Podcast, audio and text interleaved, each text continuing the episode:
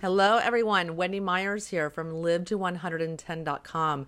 Thank you for joining us on the groundbreaking Medicinal Supplement Summit, where the world's top experts in health and nutrition have come together to discuss one of the most important aspects of your health proper supplementation. I wanted to host this summit because I'm committed to helping you experience vibrant health by making the right supplement choices. Today, my friend and special guest, guest is Dr. Tim Jackson. We are going to be discussing the best supplements for Lyme disease, which is becoming shockingly prevalent, prevalent and it's more common than people think. Anyone that's been fatigued or has multiple health conditions for a long time and the doctors can't figure out what it is, I think everyone should be screened for Lyme disease. Dr. Tim Jackson, DPT, received his undergraduate degree in health science and chemistry from Wake Forest University in 2003. He completed his doctorate in physical therapy from the U- Medical University of Southern Carolina in 2009. Realizing that manual therapy and orthopedic care helped only some of his patients, he began studying functional and environmental medicine as well as digestive health in order or in an effort to help others achieve wellness. Dr. Tim is educated in bionutritional uh, nutritional biochemistry, digestive health and its systemic effects, as well as functional endocrinology. He recently completed the spine portion of the active release technique methodology, a system that addresses musculoskeletal trigger points and helps to expedite the healing process. Dr. Tim Jackson, thank you so much for joining us. Thank you for having me. I'm really excited about being on here, and uh, hopefully, uh, the listeners gain a few tidbits of knowledge. Well, first, let's talk about what is Lyme disease and how does it harm the body? Yeah, so Lyme disease uh, is a spirochetal, uh, meaning a bacterial infection that's very similar to syphilis. Um, it's a stealth bacteria, meaning that it has the ability or the capability to turn certain aspects of your immune system on and off. And so that kind of brings us to one of the main points I wanted to make today, and that is that uh, the test, the traditional test for Lyme, the Western blot test, it is wrong 46% of the time. And that's because that test looks for the uh, B cell, plasma cell markers. And the Lyme bacteria turns that response off. So you're testing something that can't be measured. And so you're pretty much uh, doing the same thing as flipping a coin and guessing. And uh, the other thing to focus on, you know, with Lyme is that there are many, many different species. Um, I believe there are 600 and something that I read in the U.S. and around the same number in Europe, slightly less, and they differ depending on the region. So, you know, hopefully everyone knows that Lyme can be found in every state now. Um, and, and, it's not just transmitted by a tick bite. It's no longer appropriately referred to as a tick-borne illness. It uh, can be transmitted via mosquitoes, other insects. Um, it can be sexually transmitted. It's been found in the semen of men um, who completed a study on Lyme disease. So um, you can contract it a number of ways, um, and not just ticks. And so what it does to the body is that it creates a, an extreme amount of inflammation. Um, you can get what's called neurological Lyme, where it causes inflammation in the brain um, and the spinal cord. And everyone's symptoms can vary slightly. So if you don't take anything else away from this talk, you want to make sure you understand that just because uh, your, Mrs. Smith has Lyme disease and her she has a certain set of symptoms and you have a different set of symptoms, that doesn't exclude you from having Lyme. So I've worked with everyone from kids on the autism spectrum to professional athletes, and uh, all who tested positive for Lyme. Um, some people will have joint pain. You know, most people think, oh, if you have Lyme, you have joint pain. Some people do, but some people don't. So, um, you know, there if we had 100 people in a line or 200 people, you know, in, in a line or in a field, you know, the uh, symptoms going to uh, vary depending on that person's internal terrain. Uh, that you know, I know you discuss a lot on your website about heavy metals. They are synergistic, synergistic uh, with Lyme, And so uh, Lyme really can disrupt any system in the body. Um, it can cause renal dysfunction or kidney dysfunction, liver dysfunction. Um, it likes to hide in the joints because there's not as much blood flow there. Um, it can even hide in the jaw. And it creates, uh, we'll get to this in, in another question, but it creates something called biofilm, which you, you probably know biofilm, but it's um, it's basically like the plaque on your teeth, where dentists were the first to discover biofilm. But uh, any infections, especially uh, smart infections, intelligent infections like Lyme, they can really um, interfere with all the different systems in your body. Everything from neurotransmitters to sleep to uh, your ability to control inflammation um, to gut health. There's a nickname. Um, it's called Bell's palsy of the gut uh, because when you have Lyme, it doesn't always happen, but a lot of times, many times, it slows down the peristaltic waves in the gut. And so you may be chronically constipated and you know you can approach it with probiotics and healing the gut mucosa and getting rid of any harmful uh, pathogens but uh, you have to, to look at it from the Lyme perspective as well and a vagus nerve perspective. Mm. So, in short, Lyme is a bacterial infection that can uh, damage really any part of the body. Um, it can damage the heart. There's a actually um, a story of a professor at Duke University, right down the street from where I went to college at Wake Forest, and he, he was a professor there in the medical school, and he kept telling the doctors, something's not right with my heart. And they did all the tests on him, EKGs, Dopplers, all those things, cardiac echoes, and they would, no one would believe him. And it didn't. It took him needing a heart transplant for them to finally say, okay, something's really wrong here.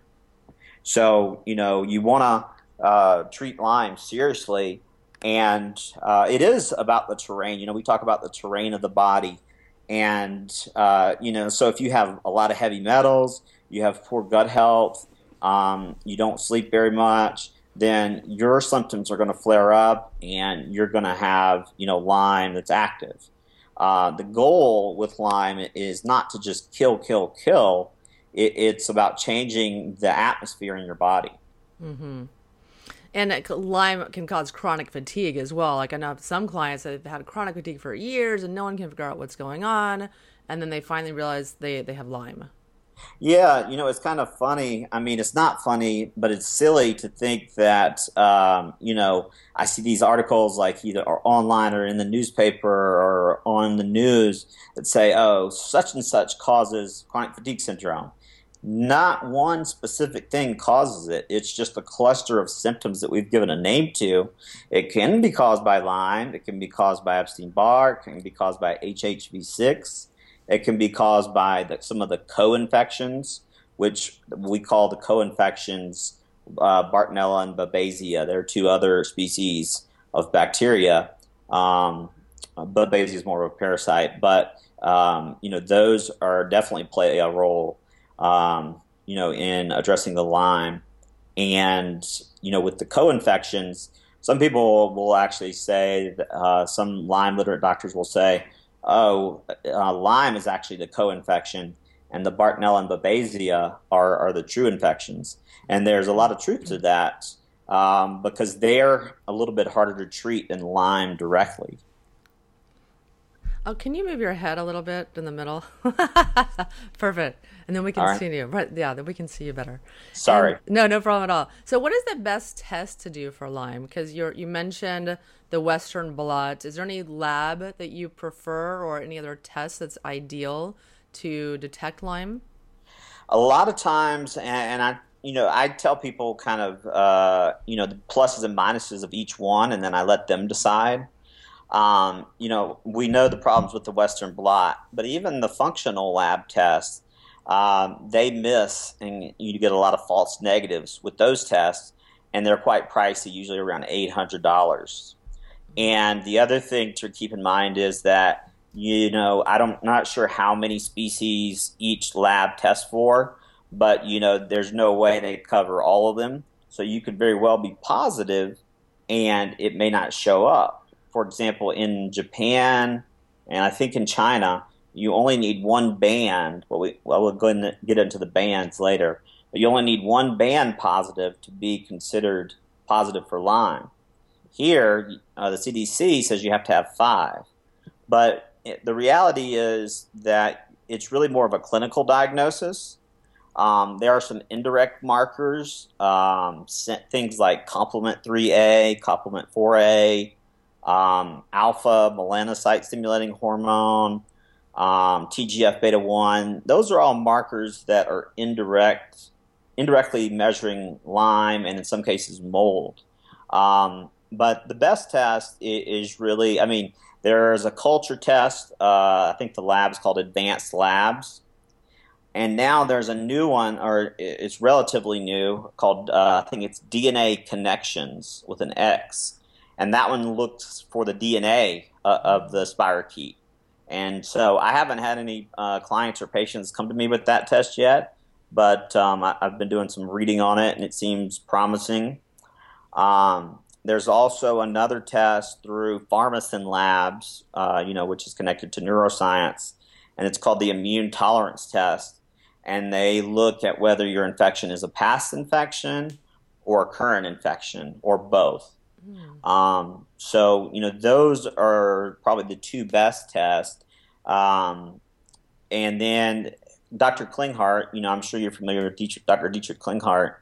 He uses autonomic response testing, which, you know, to the naked eye, just looking at it from, you know, the outside, it looks like you're measuring, um, you know, muscle testing.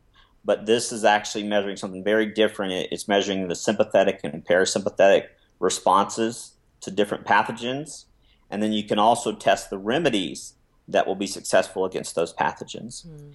And now, you know, no testing methodology is 100% accurate, but um, I've seen, you know, I've sent clients for ART testing that, you know, I work with from a distance, and it'll say, you know, that they're positive for Lyme. They won't believe me. I'll say, okay, well, let's do the blood test. And they come back positive.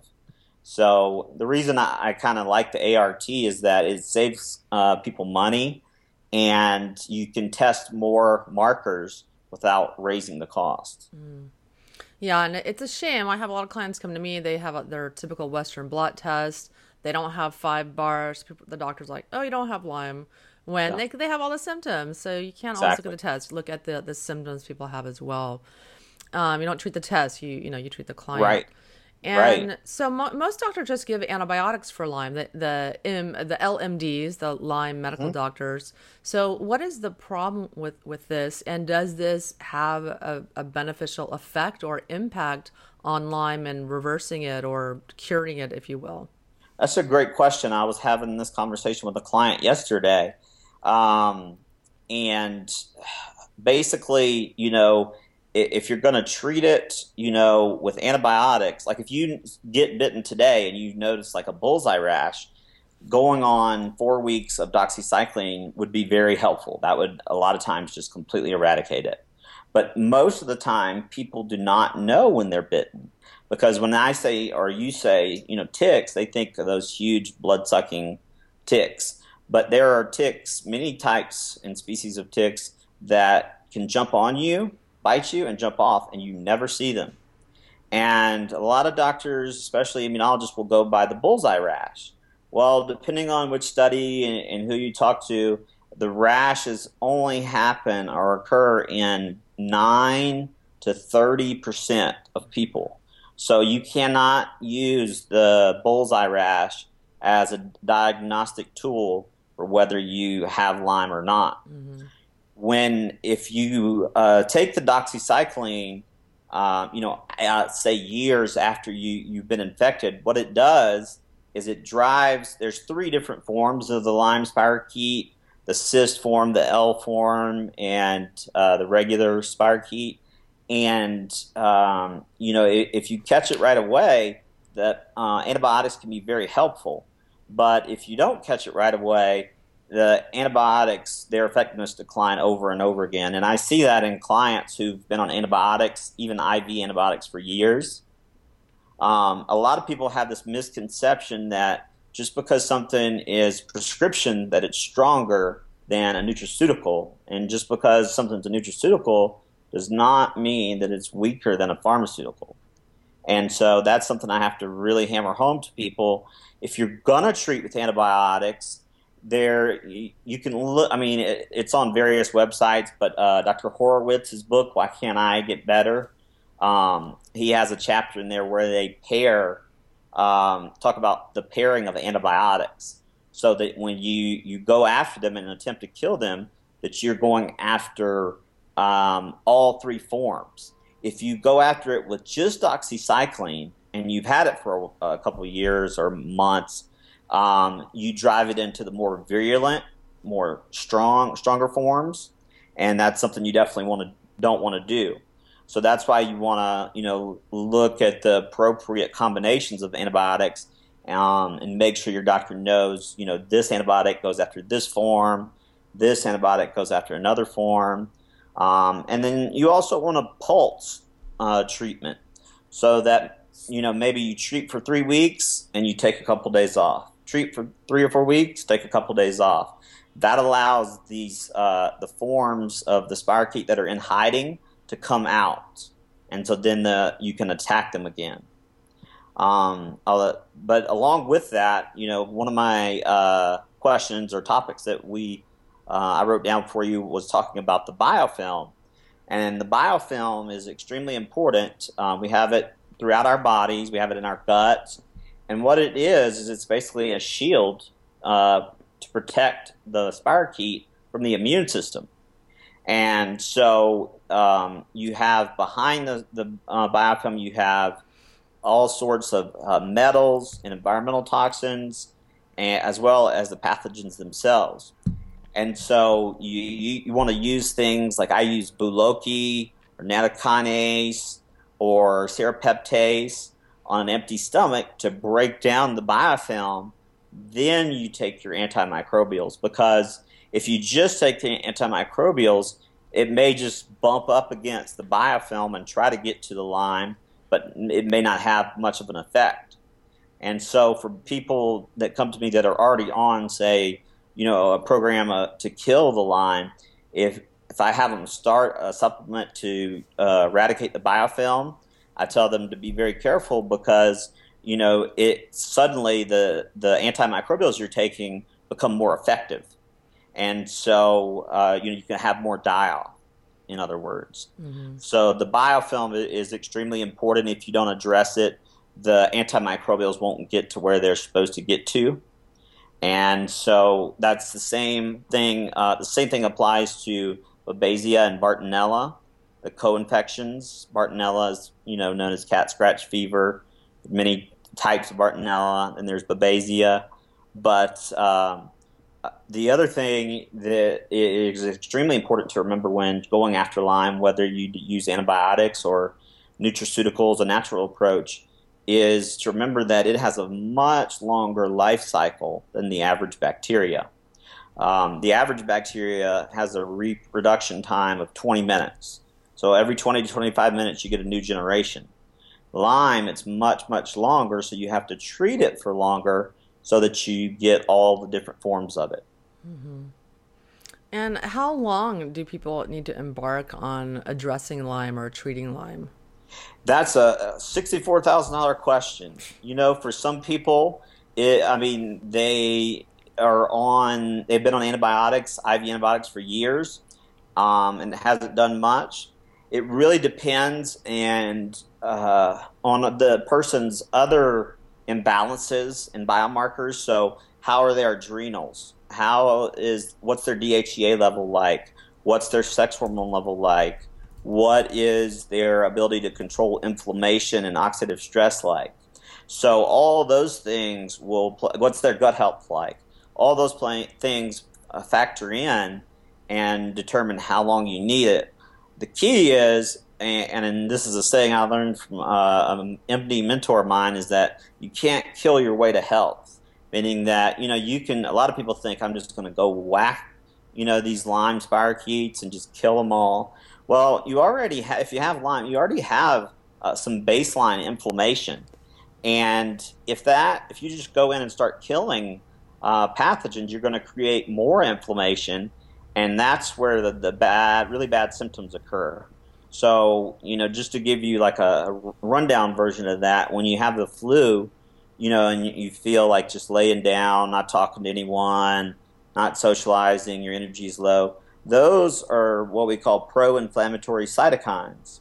And so, the, most of the symptoms you're experiencing with Lyme are from that um, from that itself. So, um, uh, does that answer your question? Oh, absolutely, absolutely. Yeah, it's different for everyone. Yeah, and, exactly. Yeah, so let's talk about what are some of the best supplements for killing Lyme, and, and there's there's so much that you can do. What are your top things that you've noticed have been very successful and protocols that are successful?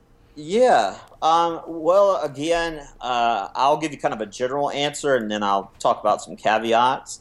So, you know, uh, there the Cowden. There's the Cowden protocol. Dr. Lee Cowden, named after him, and the herbs are made through um, the company NutraMedix. I don't have any financial connection to them at all. It just happens to be the company that makes them. And Samento and Banderol um, are two good supplements to take. Um, they're liquid drops that you take on an empty stomach that you would want to take. Any of these antimicrobials you'd want to take after taking a biofilm buster. And the biofilm buster has to be taken on an empty stomach. I mean, it's not going to hurt you to take it with food, but you're going to waste it if you take it with food. What brand do you like for the biofilm disruptor? It's called Canada. It's either RNA Canada or Canada RNA. Mm-hmm. It's expensive. Uh, it's a white bottle with a red label, red and black label. Um, I mean, and it is expensive, but uh, it's extremely effective. Extremely effective.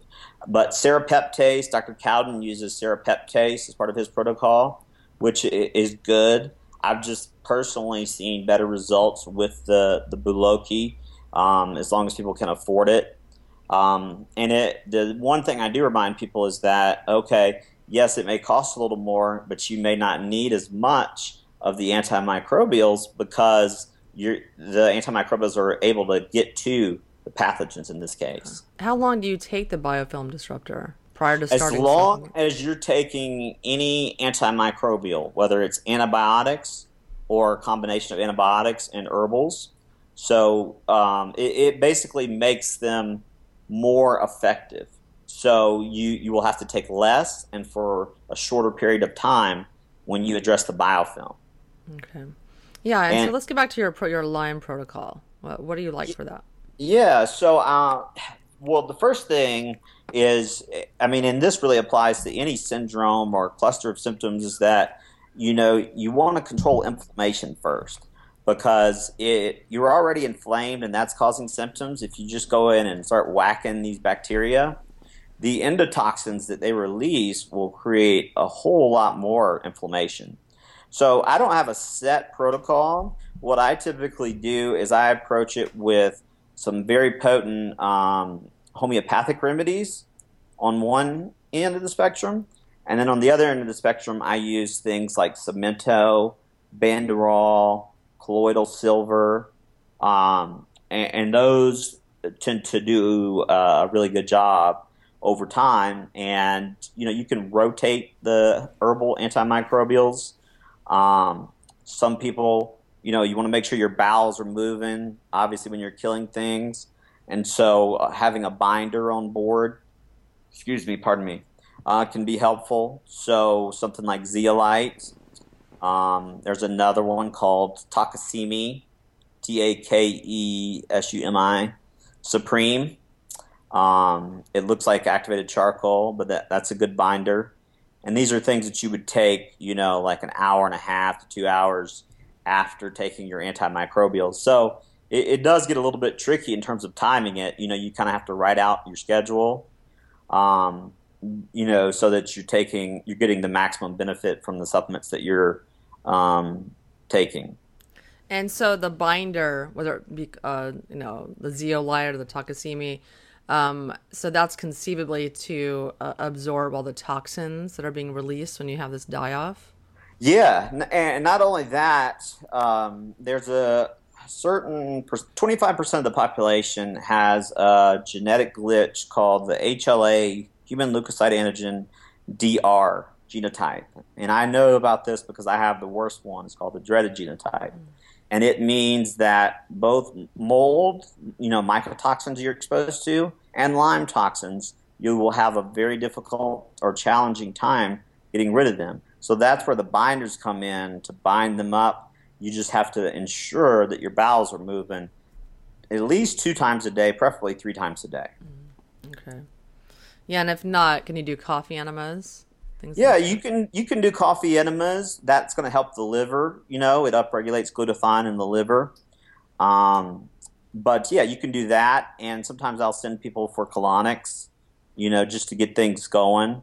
Um, but I also have people do some brain exercises. I don't know if I talked about them on your last podcast, but um, you know, the vagus nerve is essentially the nerve that controls all of our internal organs, and things like gargling, singing, using a tongue depressor to elicit the gag reflex, those all activate the vagus nerve, which helps with peristalsis and uh, bowel movements.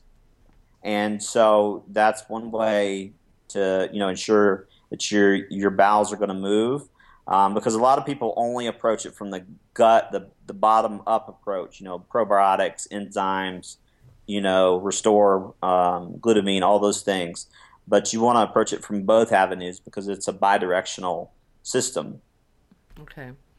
And so the the colloidal silver, what brand of that do you recommend? Because there's a lot of big variance in the quality and safety yeah. uh, uh, among colloidal silver. Well, I never have people do it longer than three months, and that's just my personal preference. Um, I mean, I'm sure you, some people could safely go higher, but I just don't chance it. And I, again, I like to rotate antimicrobials as well. So usually, if you've been on it for three months, it's time to rotate to something else. The brands I use, one is that you're familiar with is Argentyn 23. Um, you know, it it has um, a very low parts per million, or excuse me, high parts per million, so more gets into the cell. Um, and the other brand that I use that uh, actually I haven't personally used it yet, but I've used it with clients. Uh, a medical doctor colleague of mine told me about. It's called Thank You Silver, like thank you. Mm-hmm. And uh, it's supposed to be, from what I've read, you know, pH balanced, etc. Um, but when you're taking something like silver, you know, you're going to be going after a lot of different things. It's not specific to Lyme. So if someone has a Herxheimer reaction or die off, uh, it doesn't necessarily mean that it's coming from the Lyme. And a lot of people, I want everyone to really understand this, is that, you know, they'll say, oh, I have uh, 30 different problems going on. I have Epstein Barr, I have Babesia, I have Bartonella, I have Lyme. But the truth is, I've never, in six years of practice, seen just one infection by itself. They're always going to come together. And they do that uh, because it makes them more virulent and easier for them to fight off the immune cells. And certain bacterial cells will take part of their DNA because they have a circular DNA and they'll exchange it with other bacteria. And so that makes them more resistant to both prescription antibiotics um, and nutraceuticals. Mm. Yeah, and also when people become weaker and weaker, they're more susceptible to getting more infections. Their immune system's compromised, they have less energy, and it's the perfect storm to to harbor numerous pathogens and parasites and metals, etc. Yeah, and I mean it's important, to, you know, uh, no matter whether some, you know, someone if someone comes to me and they say they think they have Lyme, they're really worried about it. I say, well, the good news is we're going to do the same things whether you have it or not. Because if you're, for example, when your body temperature drops just a couple tenths of a degree, your immune function drops. So we have to optimize the HPA thyroid axis to get your body temperature up and that'll help with enzyme function. Are you okay? Oh yeah. and so that'll help with enzyme function, with detoxification, etc. If that makes sense. Yes. Yes, and so let's review again the microbials you like to use to kill Lyme and what specific brands and products that you use. Yeah, so I use a ton. I'll give you the homeopathic remedies I use are from a company called DesBio, D E S B I O, um, and they're very potent. Um, the guy who founded the company, uh, he unfortunately he recently passed, but he was an MD and he turned into a homeopath. And uh, they have you know different strengths, um, with the highest strength being 10M. Uh, in certain European countries, 10M is actually a prescription. Um, but I use the um, kit from them. They have a whole program that's like eight months. They like you to start out at a lower dose. But, you know, after looking at someone's labs and reading through their history, I, I think I do a pretty good job of determining, you know, who will tolerate what. You know, I'm not always right, but, um, you know, usually I do a pretty good job of honing in on that. And um, you know with the immune system you know like i said you got to make sure that uh, your body temperature stays elevated. And that's one reason why people feel so good in a far infrared sauna. It is helping you to detox but it's also improving your immune function and the bugs absolutely hate that and so um, that's one reason you feel better you know after doing a sauna um, and as far as brand specific brands of herbs, I use some of the Nutramedix herbs. Um, again, that's part of the Cowden protocol. Um, there's the, the, full Cowden protocol, which involves, I think, like 11 or 12 herbs. And there's the abbreviated version, which is, involves, I think, five to six herbs. But uh, Samento, which is uh, cat's claw, and Banderol, B A N D E R O L. Those are two herbs that um, have a, a, good efficacy in terms of killing Lyme. But again, you, you have to combine it with a biofilm buster or biofilm disruptor, otherwise it won't be as effective. Um, there, if you look on the Nutramedix website, there's a chart somewhere on there that shows you which herbs can be taken together and which ones can't um, because you you're always going to want to take them on an empty stomach. But there are some that they kind of cancel each other out, or the effects gets canceled. Or um, so you can look at that on the Nutramedix website. Um, and then the silver, the Argentyn 23 I mentioned, and and or the uh, Thank You Silver. Um, that's very powerful as well. Um, and then, so those are kind of for the Lyme for the co-infections, the Babesia and the Bartonella, they really um, require. You can get. I use the DesBio homeopathic kits for those as well, but um, you have to use some more specific herbs and excuse me and things of that nature. Uh, Cumanda is one. Um, there's a prescription medication called Alinia, A L I N I A which you know in general I'm not a fan of prescriptions, but this one happens to work really well against Babesia. Um, and other products that I use are like the Boluoke, the Biofilm Buster, um, you know, any adrenal support because a lot of times people, you know, when they start to kill pathogens, you know, it's another stressor to their body. So you want to really support the adrenals which is going to indirectly support the thyroid and help all those biochemical reactions in your body take place at the rate that they should. The other thing that uh, you want to make sure of, and usually the biofilm buster does a good job of this, is that the blood flow is getting to everywhere it can possibly get. Because, you know, even if you're taking these wonderful top notch supplements, if it's not getting to the spirochetes, then it's not going to have an effect. And so you want to things to obviously increase circulation, far infrared sauna, dry skin brushing, um, things like the biomat, um, you know, uh, the mini trampolines, uh, those vibration plates that you can stand on.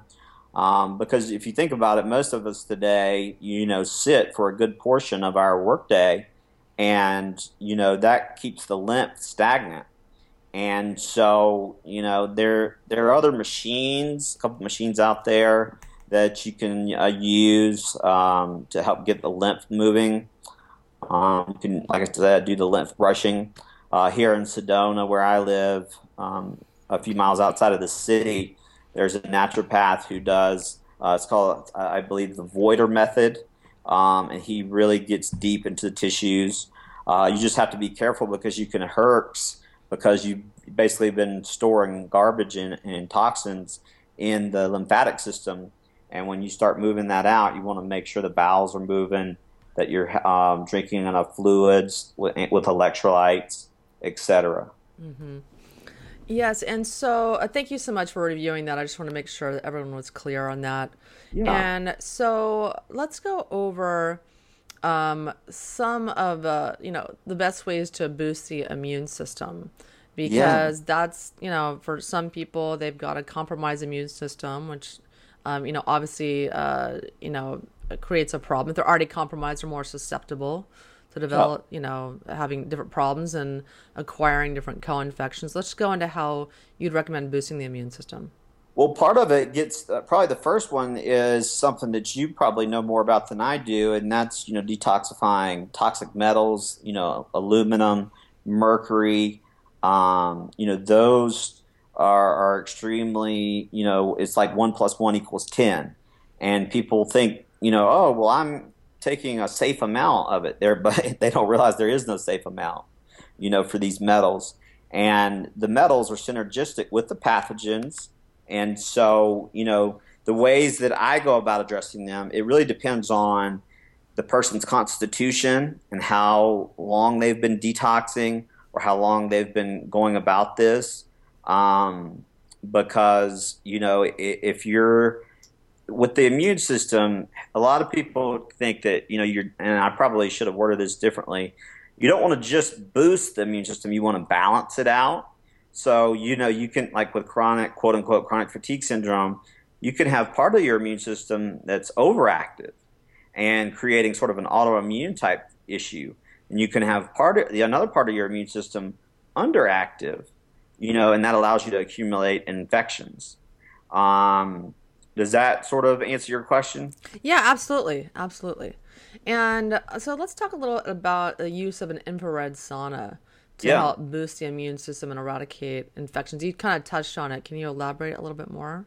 Yeah, I mean, well, number one, it's going to raise your body temperature, and um, you know, people uh, should. I recommend most of my clients take their body temperature two to three times a day, and because ultimately we don't have a blood test or a biomarker test to see how well your thyroid hormone is binding to the receptor.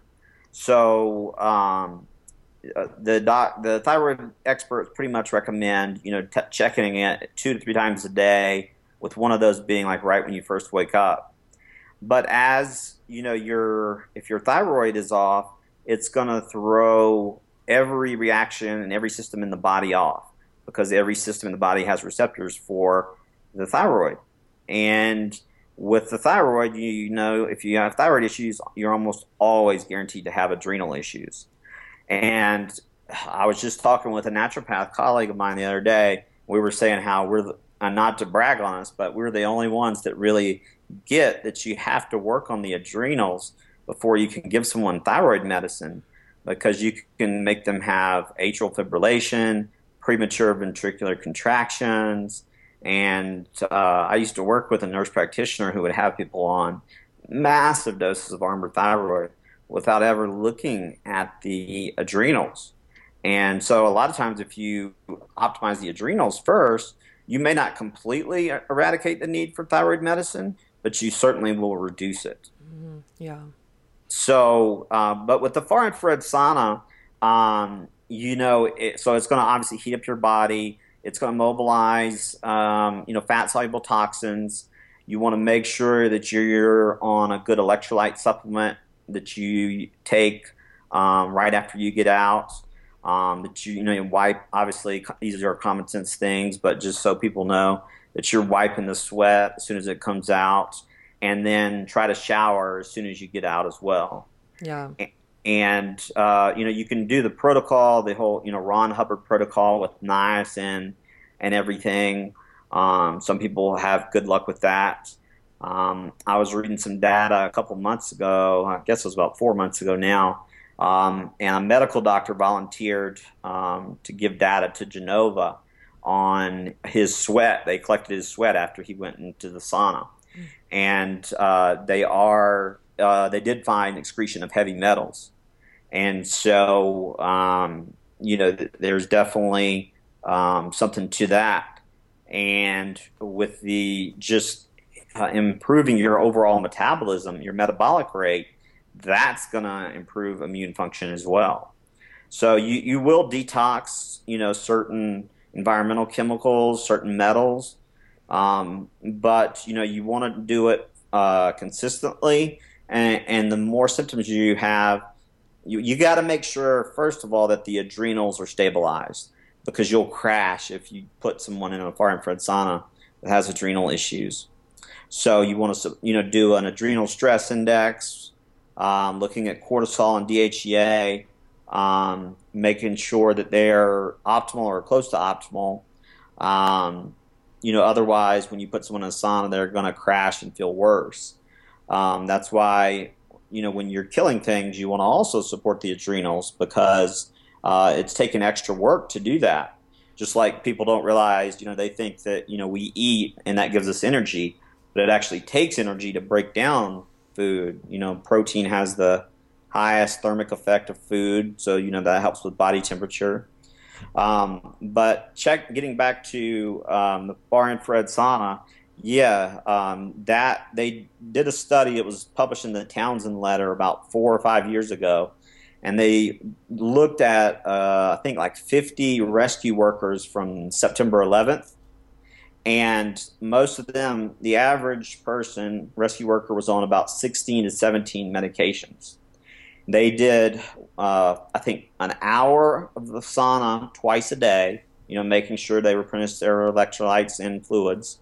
And after I think four to five months, they were the average person was down to around four medications. Mm, wow. So I mean, there. I mean, it's just like the sun. You know, we think of oh, we're going to go outside to the sun and get some vitamin D. Well, we are getting that, but we're probably getting a million other things happening. And you know that we haven't discovered yet. So um, that's kind of my take on. And you know, you're also you know I mentioned circulation earlier. You know, the sauna is going to help improve circulation. And by doing that, you get better delivery of your antimicrobials and your herbs and everything to the the position that the spirochetes are in. Yeah, yeah, and I use a sauna on a regular basis. I have for years. I use a, a near infrared sauna by saunaspace.com. I love it. Takes up like half my living room, but I don't care. I love it. Um, but any any are fine. Far infrared, near infrared doesn't matter. They're all good. They right. work. Yeah, not right. the one at your gym. That's right. just a regular sauna. That doesn't do the same thing. The infrared rays penetrate your body, heat you up from the inside out much right. different effect than just the heat. So not the same right. thing. Exactly. Um, so let's talk a little about ozone therapy. Sure. Um, that is something that I've heard is absolutely amazing for killing off infections in your body of all types, including the AIDS virus. So why mm-hmm. wouldn't it work on Lyme? Let's talk about that. Well, it, it can work on Lyme, but uh, I'll give you an example of a friend of mine who's been doing ozone, I think, for at least two years, uh, both IV ozone and rectal ozone, and she still has Lyme. Mm-hmm. Okay, so that gets um, back to my point of addressing the terrain. Um, so you know you can give those potent uh, antimicrobials like ozone, but um, when you do that, uh, when you kill off any pathogen, really, there's the chance that you're going to release metals because metals and pathogens, you know, they like to hang out together. But uh, ozone, you can do um, the IV ozone where they draw your blood out, they add the gas to it, and they add your blood back in. And that's helpful. It's mostly um, helpful for viruses and in conditions with viruses that are active.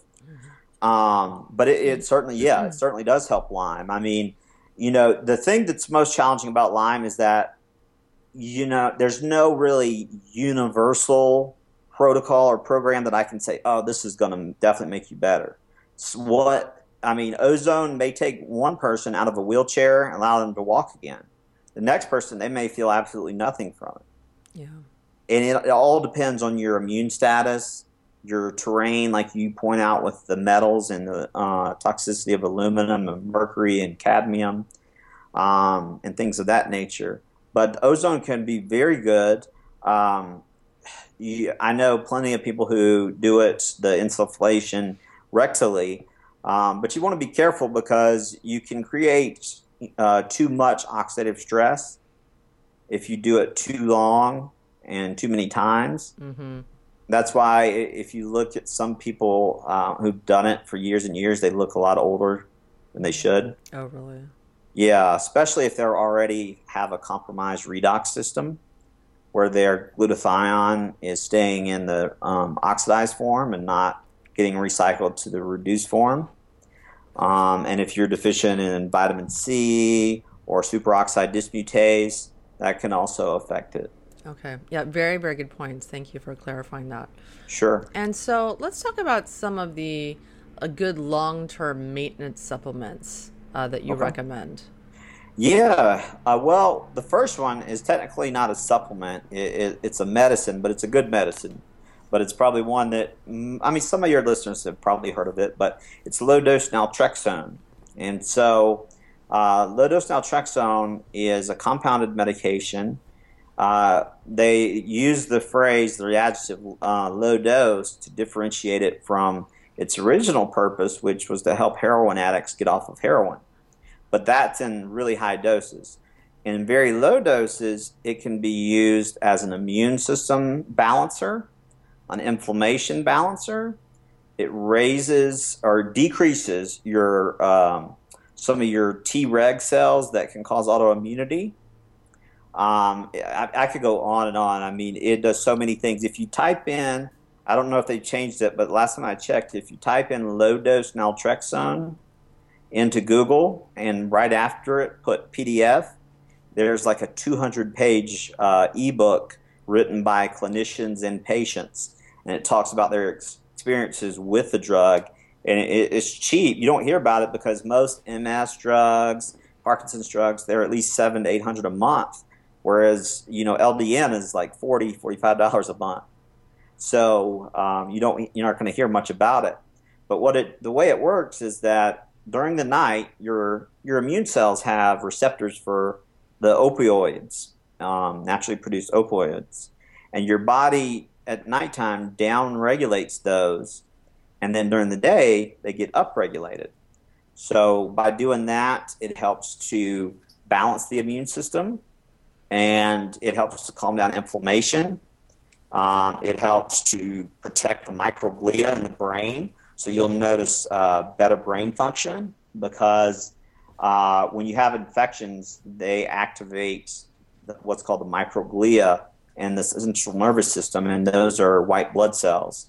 And if they're turned on for too long, it creates neurodegeneration. So it, it's a good. I, I mean, I'm not. I don't stay on it constantly. I rotate it on and off.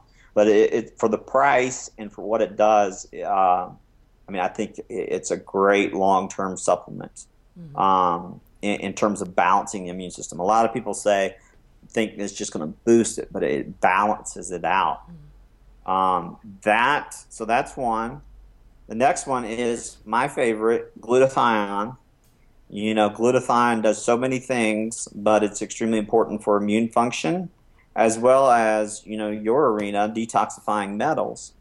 Um, and glutathione, uh, you know, you can check your RBC glutathione, but I, I tell people, you know, unless you're just an anomaly, you're probably deficient in glutathione. And you have to be careful and kind of judge uh, and learn when to add glutathione in because if someone like with multiple chemical sensitivity that I'm working with, if they just start out on glutathione and glutathione recycler, recycling products, it, it can throw them for a loop. You know, it can redistribute metals, stir up pathogens. Uh, but once you get to that point in your program, you know, you can take the glutathione.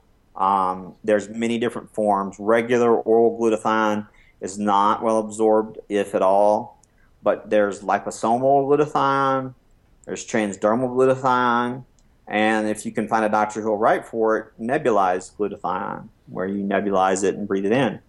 So um, that's an important molecule for it's a natural antiviral, but it also helps with detoxification. And a lot of the toxins that are in the body are immunosuppressive. So, uh, so far we talked about low dose naltrexone, which is abbreviated LDN. And um, w- with that, you know, you, you, if someone wants to, you know, look into that, what they, what I recommend doing is calling around to your nearest compounding pharmacies and asking which providers in the area prescribe low-dose naltrexone. And that way, you know going in, you're not going to have to try and convince someone that this is something you need. Um, so that's something I recommend. And then glutathione, uh, you know, like I said, there are many different forms. I've used transdermal. I've used, oral, excuse me, oral liposomal. They're all good. Um, just you know, they have to. If it's liposomal, anything liposomal needs to be on an empty stomach. Um, but uh, you, the other thing is, and people don't really understand this, even doc, most doctors and practitioners, is that you okay you can boost your glutathione levels but if it becomes immediately oxidized then that's bad. That's like me giving you $100000 but then saying okay you don't have access to the account. So um, there are different herbs and um, nutraceuticals that can help recycle glutathione from the oxidized state back to the reduced state the reduced state is not that people need to know this, but it's abbreviated GSH, and that's the one. The reason it's so, I mean, it's important for a million reasons. Okay, it's pretty much impossible to get an autoimmune syndrome or disorder if you have adequate glutathione. Um, but glutathione sits in front of your mitochondria, and any type of oxidative stress or free radicals that come near it, it absorbs them. So when you're deficient in glutathione, you end up with mitochondrial damage, which leads to fatigue and tissue dysfunction. And so those are, I would say, are probably my top two. Um, colostrum is also good. Um, there's a company here in Arizona called Sovereign Labs, and they have a liposomal colostrum. Mm. That, that's a good uh, long-term supplement. You know, it's good for gut health, joint health, lots of things. Um, and then there's a spray called uh, PRP. Um, stands for proline rich polypeptides. And they're actually derived from um, the colostrum, the, the first milking. Um, and what they are, they've actually been studied uh, by a guy named Dr. Keach uh, in Texas. Um, they've even helped AIDS patients. Um, they help to modulate the immune response. Um, so, you know, uh, a few sprays of that a couple times a day uh, as maintenance is good. If you're in an acute situation, you know, you can do four to five sprays three times a day under the tongue. Um, but it, it's good because it doesn't stimulate one aspect or the other. It just helps to balance. Mm. And so that that's uh, another good one. So those are the, and then depending on vitamin D, with, with Lyme, it's important to check the 125 hydroxy vitamin D and the 25 hydroxy because oftentimes the 25 hydroxy is low, the 125 is high, and if you supplement with vitamin D, it creates more inflammation. Yeah, yeah. I think a lot of people don't realize that doctors usually are checking one or the other. Right. One's the free form, one's the active form, and you have to check both, not just right. One. Right, exactly, exactly. You Got to check both of them because if you just add, well, first of all, most people are, you know, I know you've had Morley on the show, uh, are deficient in magnesium, and so when you start supplementing with vitamin D, you're just depleting magnesium even more. Mm-hmm.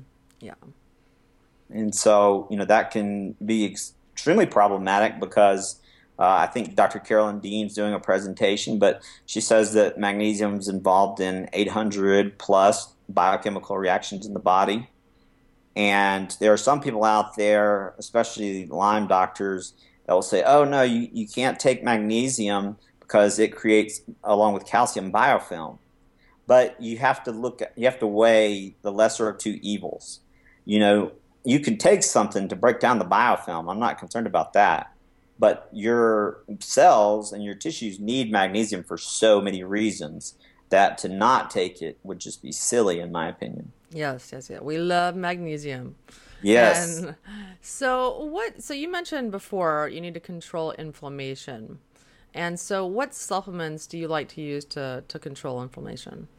Well, I'm, I'm going to be a little bit repetitive here, but low dose naltrexone, and again, I know that's not a supplement, uh, it's a prescription, um, but that works really well. Butyrate works really well. Butyrate's a short chain fatty acid that's found in our GI tract that helps maintain the health of the gut lining. And uh, in studies where they've had people supplement with uh, butyrate on an empty stomach, it calms down systemic inflammation by calming down gut inflammation. So that's why, you know, if you can work on calming down inflammation in the gut, your systemic inflammation will go down. Um, and fish oil, fish oil is a good one. Um, curcumin is extremely, extremely good uh, because it works at the genetic level to turn off that transcription factor that you may have heard of called NF kappa beta. And if that gets turned on, all these inflammatory molecules get produced. And so curcumin and turmeric, not only do they help, um, you know, decrease inflammation, they help to control inflammation in the brain, and they have antimicrobial properties. So I, I think the curcumin slash turmeric, the glutathione, the low dose naltrexone, and then the um, the Boluoke and the nattokinase serrapeptase, those biofilm busters also help with inflammation. What brands of curcumin do you like? I work with uh, Neurobiologix a lot because I did some training with uh, Dr. Stewart, and they have a curcumin cream. It's a light yellow cream that you can just apply either behind the knees or to the forearms. And so I like that one. I have some people use that one. I mean, I gave it to one lady with, you know, quote unquote chronic fatigue, and you know, she called me like a few days later and said she was a different person. Mm. So it was, you know, th- that tells you that it's working on the cytokines. There's another one, and I have no financial connection to this one, um, but it's called Enhansa, E N H A N S A, and it's only made. You you can Google it. It's only made by one company in Ohio called Lee Silsby, and you can order it without a prescription. You don't need a prescription. But if you have a doctor or provider you're working with that can write prescriptions, sometimes your insurance may cover part of it. Yeah, I take a product called Nutricel, uh, liposomal curcumin. Mm-hmm. Fantastic, and I put it in my smoothies, and uh, really, really effective and enjoyable to take. Yeah, I really like it. It's expensive, but it, it works really well. Yeah, and that's why I mean I think curcumin's right up there uh, with fish oil because it works on so many levels. Like I didn't get to it, but it calms down a toxic compound in the brain called quinolinic acid. Uh, it helps to boost glutathione. You know, it has antiviral properties. Um, it's just an all-around, you know, good supplement. And anytime you know you can save people money, resources, and have one supplement do multiple things, I think that's good. Yeah, absolutely. Well, Tim, thank you so much for for joining us and discussing Lyme disease and the best supplements for Lyme disease. That I I love talking to you and having you on my Live to 110 podcast is so knowledgeable. Uh, you you know you have Lyme disease yourself, or you had it at one point, correct? Yeah, I did. I did, and uh, so it's very personal to me um, as well as professional. Uh, but uh, you know, maybe one day we'll talk about mold because that overlaps with it, and uh, that's kind of a, a, hidden thing. I mean, some people are jumping on the bandwagon, but it's a, a hidden pandemic, really, um, and that creates systemic inflammation as well. Yeah. Yeah. So, Tim, why don't you tell the listeners where they can find you and learn more about you and how they can work with you, et cetera? Sure. Uh, my website, which is being revamped at the moment, is healyourbody.org. So www.healyourbody.org. Uh, the link that says work with me is broken, but I'll give you my email. Uh, it's all lowercase D R T I M, so Dr. Tim, and then 072981 at gmail.com. So Dr. Tim and then just 072981 at gmail.com. You can also like my professional Facebook page, Dr. Tim Jackson. Um, you can find me there. And uh, you can find me on your podcast sometimes. Oh, great. Well, Tim, thank you so much for for enlightening us with your knowledge. yeah, thanks for having me. I, I appreciate it. And everyone, thank you again for joining us on the Medicinal Supplement Summit. I hope you got, got an education on Lyme and how to address it properly and naturally, and get you thinking if Lyme may be a cause of your chronic fatigue or neurological symptoms. It's worth ruling out, as many doctors don't screen for it. If you enjoyed this talk, please enjoy 36 more talks by purchasing the Medicinal Supplement Summit. We discuss every access or every aspect of supplementing, how to take supplements properly, what ingredients to avoid, the best testing to customize supplements to your body, and so much more. It's all covered on the Medicinal Supplement Summit. My name is Wendy Myers, and my hope is you experience the health that you deserve. And that all begins with taking the right supplements for you.